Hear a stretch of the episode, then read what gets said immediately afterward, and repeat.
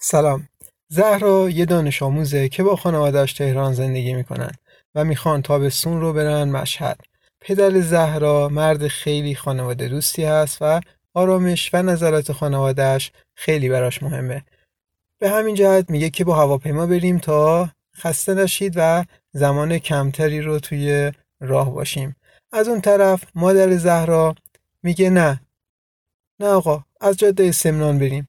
از اون مسیر تا حالا نرفتیم و من دوست دارم اون مسیر رو ببینم. زهرا هم که متوجه صحبتشون میشه برمیگرده و با صدای بلندی میگه که از شمال بریم. شمال خیلی سرسبز من آب و هواش دوست دارم و می‌خوام از شمال بریم. این وسط پدر زهرا. هاج و واج در مونده میمونه که چیکار کنه؟ نظرات و آرامش خانوادهش براش مهمه و هر کدوم هم یه خواسته ای دارن. شاید از این داستان متوجه موضوع این اپیزود شده باشید. موضوع درس ششم تصمیم گیری هستش.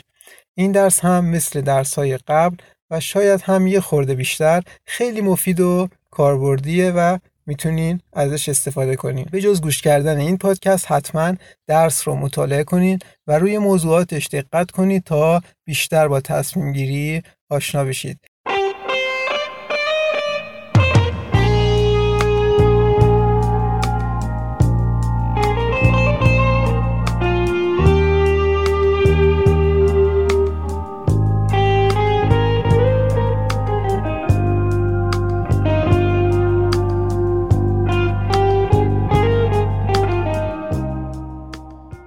داستان دیگه هم بعد از داستان زهرا کتاب آورده. گفته که حسین می‌خواد انتخاب رشته کنه. خب هممون می‌دونیم که انتخاب رشته یکی از انتخاب های مهممون هست که می‌تونه سرنوشت ما رو رقم بزنه و خیلی تاثیرگذار هست. حسین هم میاد و رشته های مختلف رو بررسی می‌کنه مشخصاتشون رو می‌نویسه بازار کارشون و توانمندی و انگیزه خودش رو می‌گذاره وسط و از اون میون به یکی دو تا رشته می‌رسه یعنی علوم انسانی و علوم تجربی. اما حالا اتفاقی براش میفته چیه؟ اینه که نمی‌تونه بین اون دو تا رشته یکی رو انتخاب کنه و کار به جایی می‌کشه که آرامشش هم می‌خوره دیگه تمرکز برای کارهاش نداره و همه فکرش درگیر این میشه که حالا چیکار کنم و چیکار نکنم. در داستان خانواده زهرا و انتخاب رشته حسین تصمیم گیری موضوعی هست که وجود داره و اینجا یه تعریفی از تصمیم گیری کتاب داشته و گفته که تصمیم گیری یعنی ارزیابی راه های مختلف و انتخاب بهترین راه. پس تصمیم گیری رو تعریفش می‌تونیم بگیم ارزیابی راه های مختلف و انتخاب بهترین راه. بنا به گفته کتاب تصمیم گیری عالی ترین و پیچیده ترین فعالیت شناختی است. علتش هم این هست که شما در تصمیم گیری باید راه های مختلف رو پیدا کنید ارزیابیشون کنید و بعد یکی رو انتخاب کنید. و این باعث شده که عالی ترین و پیچیده ترین فعالیت شناختی تصمیم گیری باشه. اگه یادتون باشه درس قبل با موضوع حل مسئله آشنا شدیم. حل مسئله با تصمیم گیری یه سری تشابهات و تفاوتهایی داره. اول اینکه تصمیم گیری خودش نوعی از حل مسئله است. به خاطر همین حل مسئله و تصمیم گیری این شباهت ها رو دارند که هر دو با یک مسئله ای روبرو هستند اما تفاوت هاشون چیه؟ اول اینکه توی تصمیم گیری فرد باید از بین انتخاب های مختلف چیکار کنه؟ یکیشون رو انتخاب کنه. توی تصمیم گیری فرد انتخاب های مختلفی رو داره که باید یکیشون رو انتخاب کنه. اما در حل مسئله اینطوری نیست. شخص باید راه حلی پیدا کنه یه راه حلی یا بازآفرینی کنه. دوم اینکه توی تصمیم گیری با اولویت ها سر کار داریم. اما در حل مسئله چی؟ با راه حل ها سر کار داریم. برای اینکه بیشتر متوجه این بحث بشیم می‌تونیم اینجوری بگیم که در تصمیم گیری همه راه ها برایم امکان پذیر است ولی این از همه مطلوب تر است و در حل مسئله فقط این راه به هدف می‌رسد. در صفحه 138 کتاب در یک جدولی تصمیم گیری و حل مسئله مقایسه شدن. به این صورت که تصمیم گیری یک توجه به موضوع انتخاب ها دو سر کار داشتن با اولویت ها و سه انتخاب بهترین اولویت و در حل مسئله هم یک توجه به یافتن راه حل ها دو سر کار داشتن با راه حل ها و سه انتخاب راه حل منتهی به حل مسئله است. و اما موضوع دیگه ای که در ادامه کتاب اون پرداخته انواع تصمیم گیری است. بریم ببینیم که تصمیم گیری چه انواعی دارد.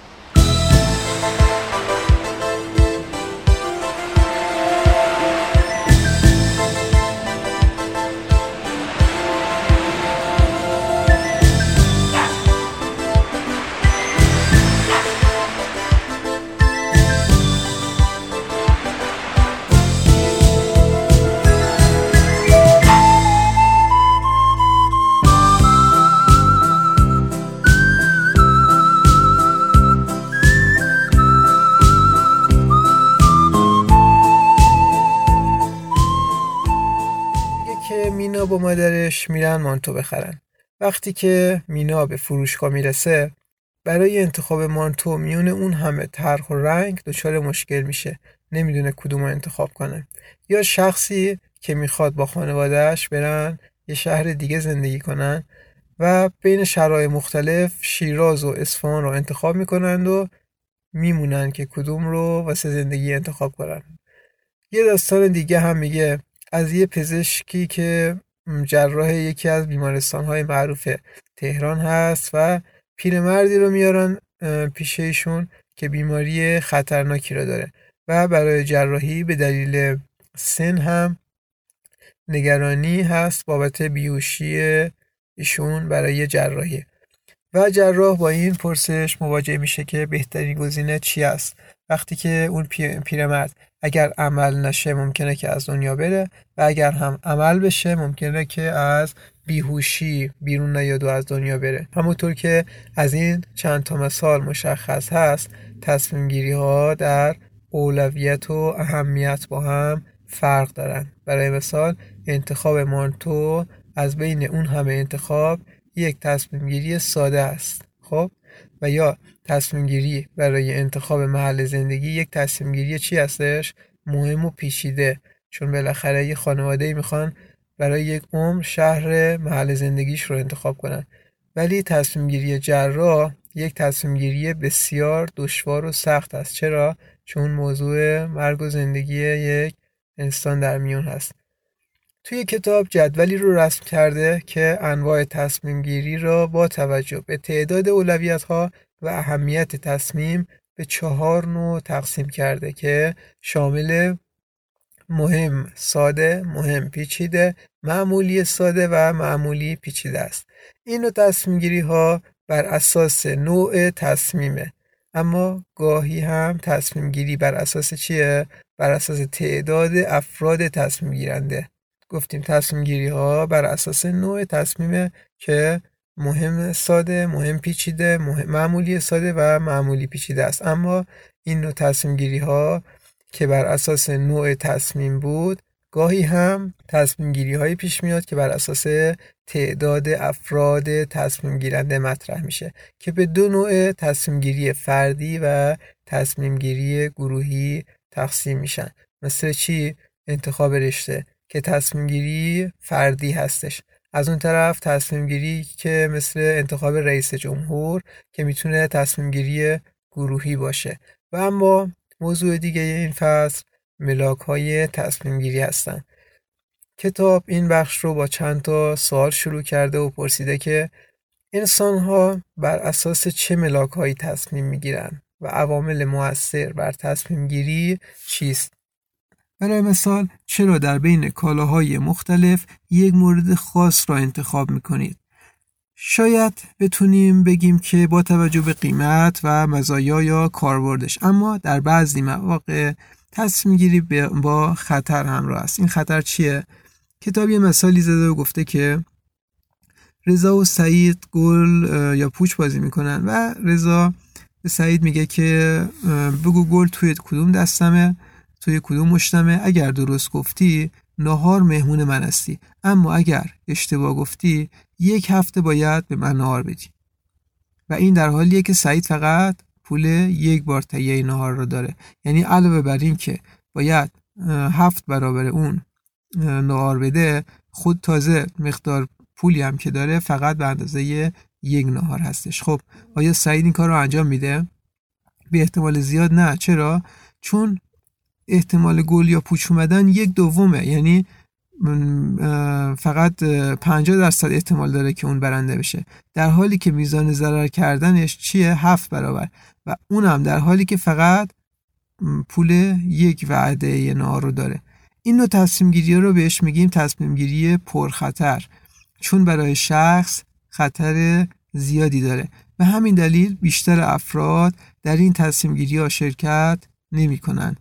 همچنین شخص ممکنه به از دست دادن حساستر باشه تا به دست آوردن. بعضی ها هستن که اگه یه چیزی رو از دست بدن براشون سختتر هست که یه چیزی رو به دست بیارن.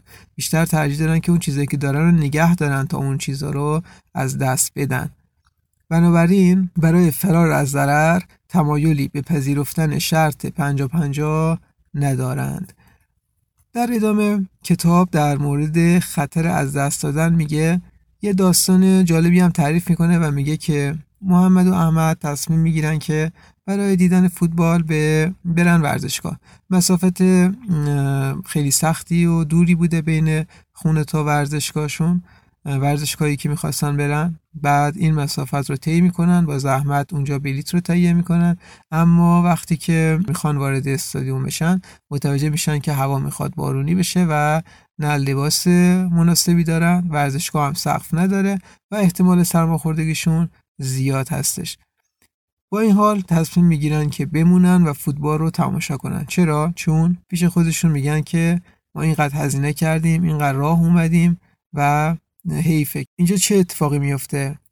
اینجا اتفاقی که میفته محمد و احمد فقط به این دلیل که هزینه کردن در برنامه ریزی برای آینده یا به گفته کتاب مسیر آینده رو با خطا طی می‌کنن. مثال های مختلفی در همین زمینه وجود داره که نشان دهنده این هستش که ملاک های تصمیم گیری تابع منفعت میزان خطرناک بودن و عواملی دیگه هستش. یعنی وقتی که می‌خوایم یه تصمیمی رو بگیریم میایم می‌بینیم که منفعتمون سود و ضررمون چجوری هستش. بعد میزان خطرناک بودنش رو بررسی می‌کنیم و یه سری عوامل دیگه. اما در ادامه موضوع دیگه ای که کتاب راجبش صحبت می‌کنه سبک های تصمیم گیری هستش. این قسمت خیلی مهمی هستش و خیلی هم جالبه. اگر دقت کنین حتما خوشتون میاد و می‌تونین خودتون رو ببینین که برای تصمیم گیری توی کدوم از این سبک ها قرار دارین و کدوم سبک بهتره برای انتخابش برای تصمیم گیری. اول ببینیم که سبک های تصمیم گیری چی هستش. به روش های ثابت و یک نواخت تصمیم گیری افراد سبک تصمیم گیری می‌گویند. یعنی بیشترین سبکی که یک فرد داره برای چی؟ اینکه تصمیماتش رو بگیره. سبک های تصمیم گیری مختلف هستند و بسیاری از اونها ناکارآمد و فقط یکی از اونهاست که بهتر از سایر سبک هست. یعنی از این سبک هایی که می‌خوایم بگیم فقط یکیش هست که بهتر هست و بقیه اکثرا ناکارآمد هستند. توی شکل صفحه 143 کتاب مهمترین سبک های تصمیم گیری رو در پنج دسته نمایش داده که شامل سبک تصمیم گیری اجتنابی، سبک تصمیم گیری احساسی، سبک تصمیم گیری منطقی، سبک تصمیم گیری وابسته و سبک تصمیم گیری تکانشی است. به ترتیب هر کدوم از اینها رو توضیح داده که در ادامه بهشون می‌پردازیم. اول سبک تصمیم گیری تکانشی. یه داستانی گفته. گفته که فرید 18 سالشه و علاقه زیادی به ماشین داره به قول معروف عشق به ماشین های مدل بالا و خارجی. یه روز توی خیابون داره راه خودش رو میره که یه ماشین مدل بالا نظرش رو جلب می‌کنه و میخکوب چشماش به ماشین قفل میشه و می‌بینه که راننده زد کنار رو رفت توی مغازه و بله سویچ ماشین هم رو شد در ماشین هم باز. فرید هم بدون اینکه معطل کنه در ماشین رو باز کرد و نشست توی ماشین رو گازشو بگیر که رفتی. راننده ماشین متحیر با داد و بیداد افتاد دنبال سر ماشین و فرید هم که هول می‌کنه می‌زنه به چند تا آبر بدبخت و آخرم به یه جایی می‌خوره و متوقف میشه.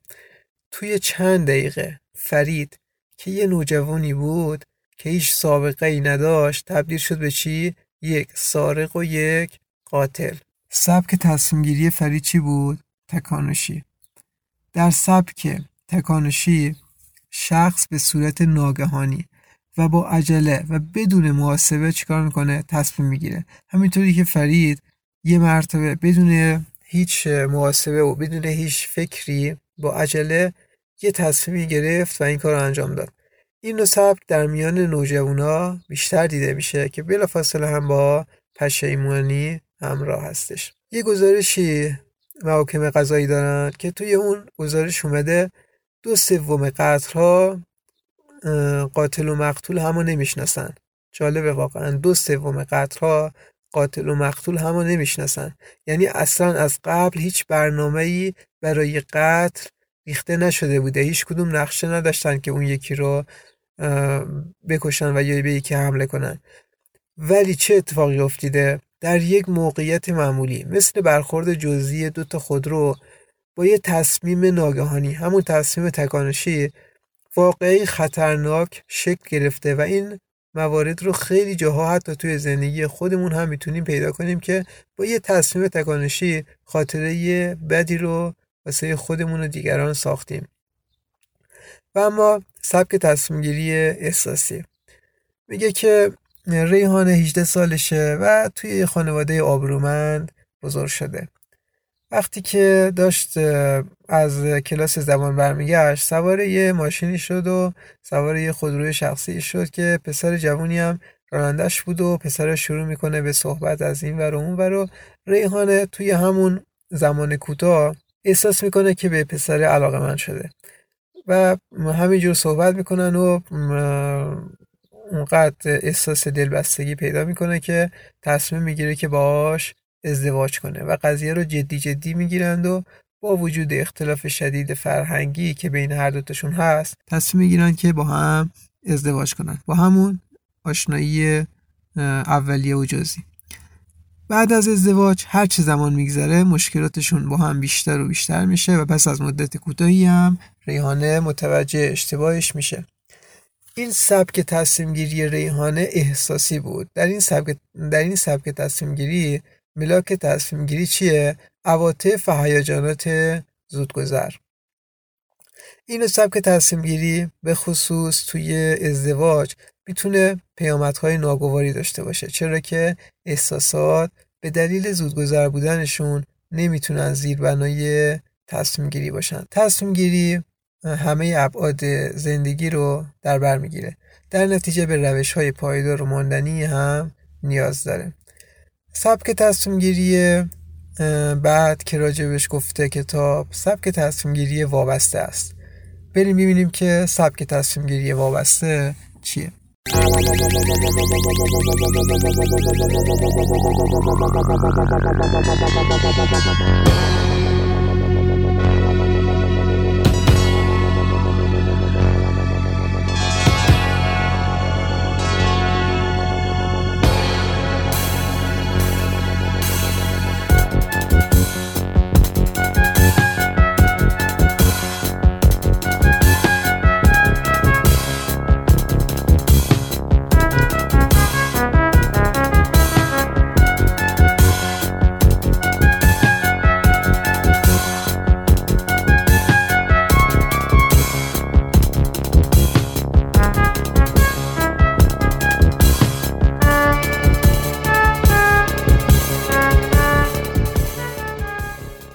مریم می‌خواد که مدرسه جدیدش رو انتخاب کنه. و دوستای سال قبلش مدرسه ای رفتن که خیلی از خونه مریم اینا فاصله داره. مریم هم چون دوستاش میرن اون مدرسه اونو انتخاب می‌کنه و با مسافت و هزینه و مشکلاتش توجهی نمی‌کنه. یک سال توی رشته که دوستاش انتخاب کردن تحصیل می‌کنه و دیگه کم میاره و منصرف میشه و ادامه نمیده. این نوع سبک تصمیم گیری مریم وابسته بود. یعنی به جای فکر کردن کورکورانه از دیگران یعنی از دوستاش اطاعت کرد و علت انتخاب این روش توسط شخص هم اینه که دیگران چنین تصمیمی گرفتن پس من هم این تصمیم رو بگیرم.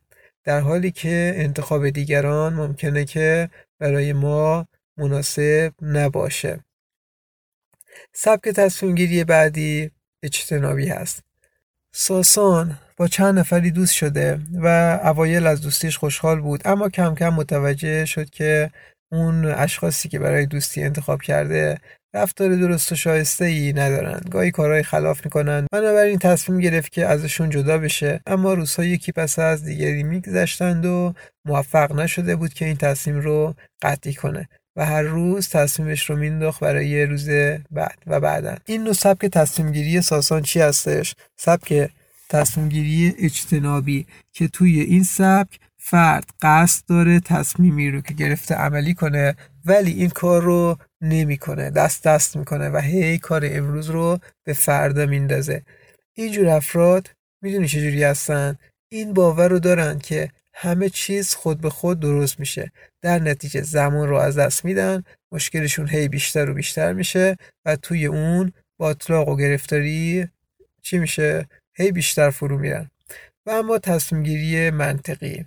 سبک تصمیم گیری منطقی از بین سبکایی که گفتیم از همه بهتره و کارایش بیشتره. برای اینکه بفهمیم سبک تصمیم گیری منطقی چیه باز یه داستانی رو تعریف می‌کنه زهرا یه پایه دوازدهمی هست که داره سخت تلاش می‌کنه تا بره دانشگاه و رشته خوبی هم انتخاب کنه. برای این کار همه همه یه رشته مورد نظرش رو بررسی می‌کنه با مشورت مشاور مدرسه ویژگی های هر یک رو مطالعه می‌کنه و از اون طرف با پدر و مادرش مشورت می‌کنه علایق و انگیزهای خودش رو در کنار سایر اطلاعاتی که از این ور اونور جمع آوری کرده قرار میده و در نهایت می‌رسه به یه رشته ای که می‌دونه می‌تونه بهش برسه و هدف قرارش میده و براش تلاش می‌کنه. این نوع سبک تصمیم گیری که زهرا داره همون سبک سبک تصمیم گیری منطقی هست. همون سبکی که توی این بخش راجعش صحبت می‌کنیم. سبک تصمیم گیری منطقی یا عقلانی بهترین شیوه تصمیم گیریه و زیربنای عجله و شتاب و احساسات و دیگه چی بود که قبلا راجعش گفتیم؟ توی تصمیم گیری اجتنابی و وابسته و اطاعت و پیروی کورکورانه و اینها این دیگه اونطوری نیست. بلکه بر اساس چیه؟ اندیشیدن و منطق. و این تنها فرقش نیست با سبکای دیگه. یعنی علاوه بر این که در عوامل زیربنایی با سایر سبکا فرق داره تابع یک روش قاعدمند و منظمی هم هست و توی این سبک شخص میاد پله پله طبق قوانین چیکار می‌کنه؟ پیش میره. خب تا اینجا کتاب در مورد سبک های تصمیم گیری گفت. حالا می‌خواد راجع مراحل تصمیم گیری بهمون بگه. این بخش رو اینطوری شروع می‌کنه که برای اینکه به نتایج مطلوبی برسیم هر نوع تصمیم گیری رو باید مرحله به مرحله پیش بریم. برای اینکه بتونیم به نتایج مطلوبی برسیم هر تصمیمی رو چیکار باید بکنیم؟ مرحله مرحله بریم جلو. یه جدولی رو توی صفحه 148 کتاب آورده و هفت مرحله رو برای تصمیم گیری عنوان کرده. مرحله اول شناسایی و تعریف تصمیم مورد نظر هستش. مثل انتخاب رشته تحصیلی. مرحله دوم شناسایی تعداد انتخاب ها یا اولویت های اون تصمیم. برای مثال توی همون انتخاب رشته تعداد انتخاب هایی که می‌تونیم داشته باشیم چند تا هستن. سوم بیان ویژگی های هر انتخاب یا اولویت. مثلا بررسی دروس هر رشته در مثال قبلی.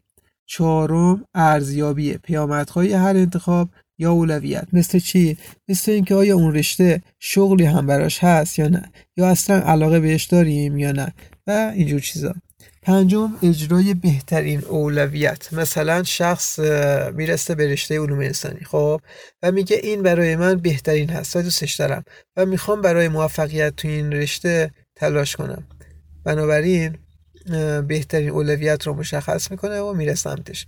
ششم تعهد و پایبندی به اجرای اولویت مورد نظر. یعنی چطوری چیزی حواسمون رو پرت نکنه از اون هدفی که داریم. عمیق باشیم. توی مطالعه و هدفمون با تمرکز و کارآمد درس ها رو بخونیم و اون اینجور چیزها رو ملاک قرار بدیم.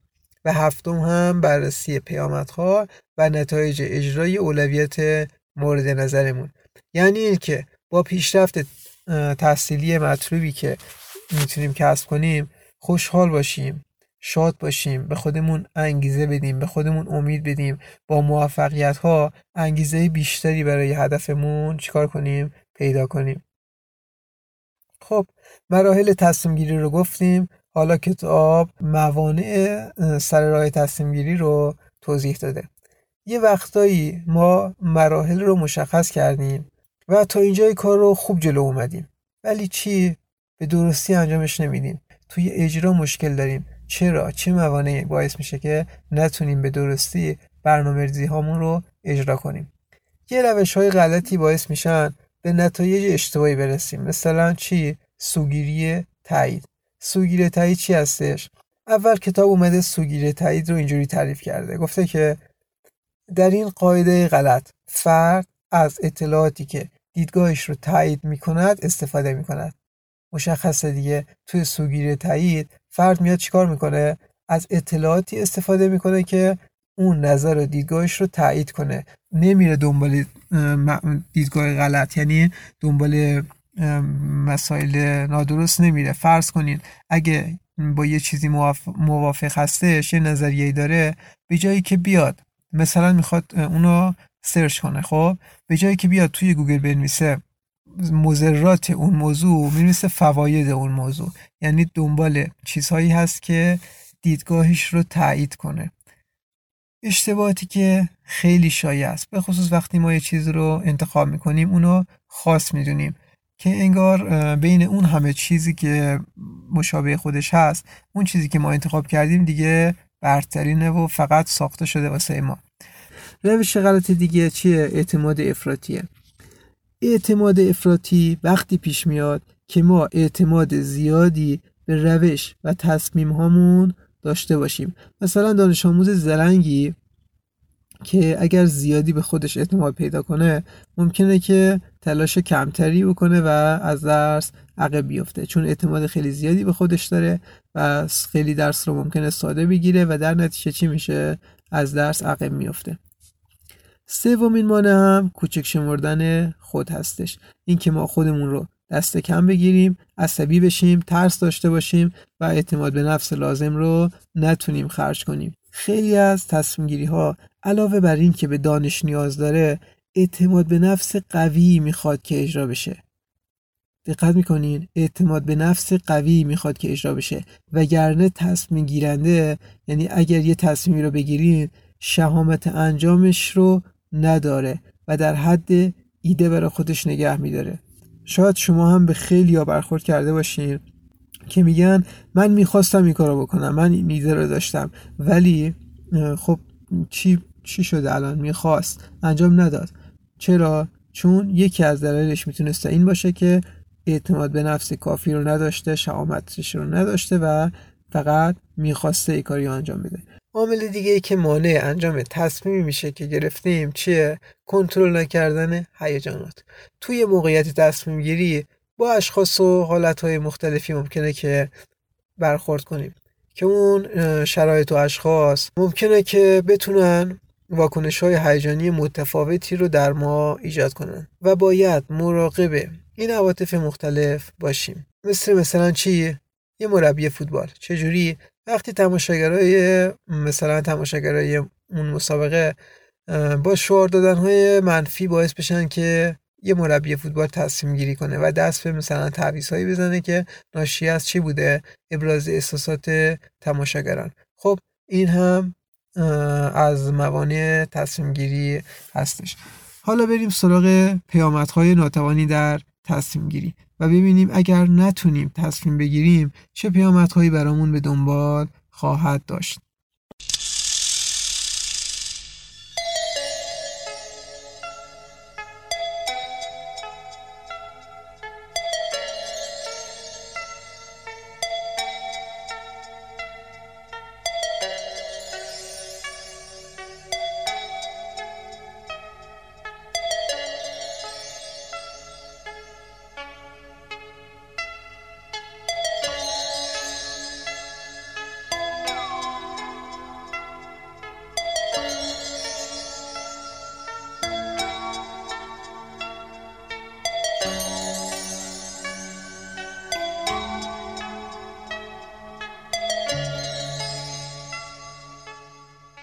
آزمایشی رو انجام دادن. به این صورت که با استفاده از دو تا شکل مربع و دایره به سگ آموزش دادن که با دیدن شکل دایره واکنش مورد نظرشون رو بده. به قول معروف پاسخ بده. و هر پاسخ و بعد از هر پاسخ درست یه تیکه غذا بهش دادن. خب نتیجه این شد که سگ یاد گرفت که فقط به دایره پاسخ بده تا چی؟ غذا نصیبش بشه.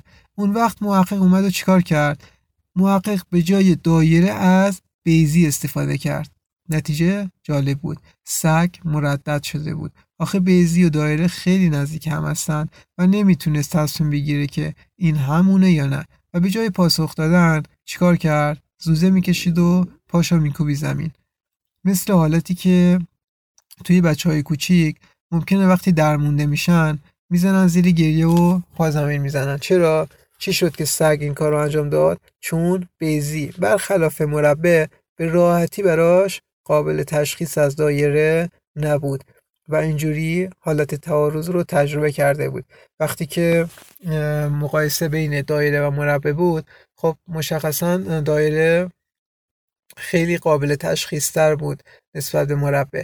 اما وقتی که قرار بود که بین یه بیزی و یه دایره تشخیص بده مستصل موند و ندونست نتونست که درست تشخیص بده و زوزه کشید و پاشو کوبی زمین. پس می‌تونیم تعارض رو اینجوری تعریف کنیم که وقتی در موقعیتی قرار بگیریم که حتما باید تصمیمی بگیریم ولی قادر به تصمیم گیری نباشیم حالت عاطفی ناخوشایندی رو تجربه می‌کنیم که تعارض نام داره. تعارض محصول ناتوانی در تصمیم گیری هستش و نکته مهم هم اینه که مواجه شدن پی در پی با تعارض به بهداشت روانی لطمه می‌زنه. دقت کنین.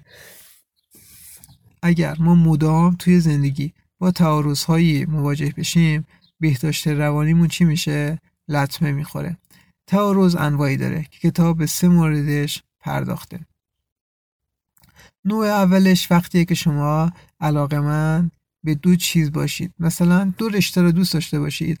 به این نوع تعارض میگن چی؟ تعارض گرایش گرایش. مثل اون مثالی که اول درس زدیم در مورد حسین که دو تا رشته رو انتخاب کرده بود و برای انتخابش شدیدن دچار ناراحتی شده بود.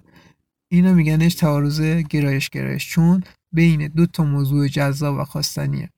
نوع دوم وقتیه که شما بین دو موضوع خواستنی و ناخواستنی قرار بگیرید برای مثال یه رشته را خیلی دوست دارید اما برای خوندنش باید چیکار بکنید؟ برید یه شهر دیگه. حالا موضوعی که اینجا هست چیه؟ شما طاقت دوری از خانواده رو ندارین. نمی‌خواین برین یه شهر دیگه. از اون طرف یه رشته ای هست که دوست دارین. اینو بهش چی میگن؟ تعارض گرایش اجتناب. یعنی از یه طرف دارین گرایش دارین بهش. از یه طرف هم می‌خواین که به خاطر یه خصوصیتش ازش دوری کنین.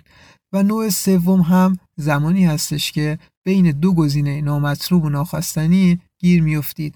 مثلا ممکنه دچار بیماری بشید و دکتر براتون آمپول تجویز کنه در حالی که شما از اون میترسید.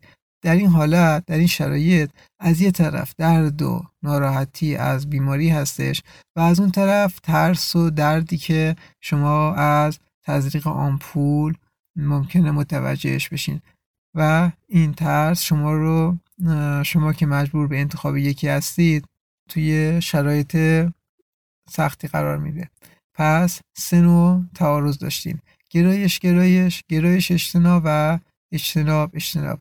اگر شخصی هی از این ور با این تعارضات یعنی تعارضایی که گفتیم مواجه بشه دچار چی میشه؟ آسیب های روانی و جسمانی.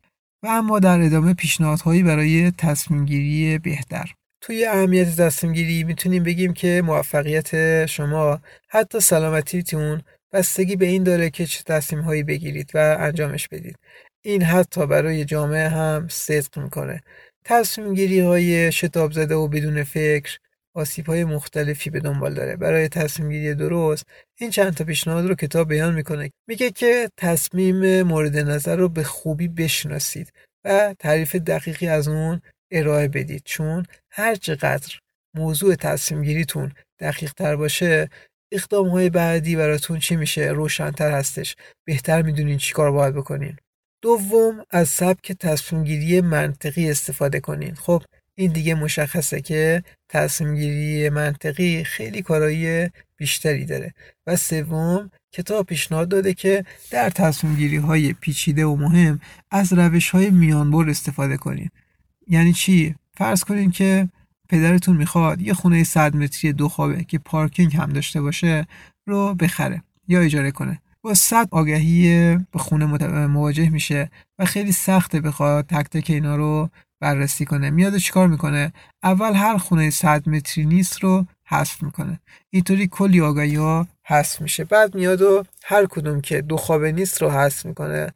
و در نهایت میاد هر کدوم پارکینگ نداره رو چیکار می‌کنه؟ حذف می‌کنه. در نهایت یه تعداد کمی میمونه که می‌تونه از بین اونها انتخاب راحتتری رو داشته باشه. چهارمین پیشنهاد هم این که موقعیت های پرخطر رو بشناسید. دقت می‌کنین موقعیت های پرخطر رو بشناسید. مثالی که کتاب زده اومده تعدادی از موقعیت های پرخطر رو برای کودکان و نوجوانان آورده. مثلا گفته که صحبت یا راه دادن افراد غریبه در منزل.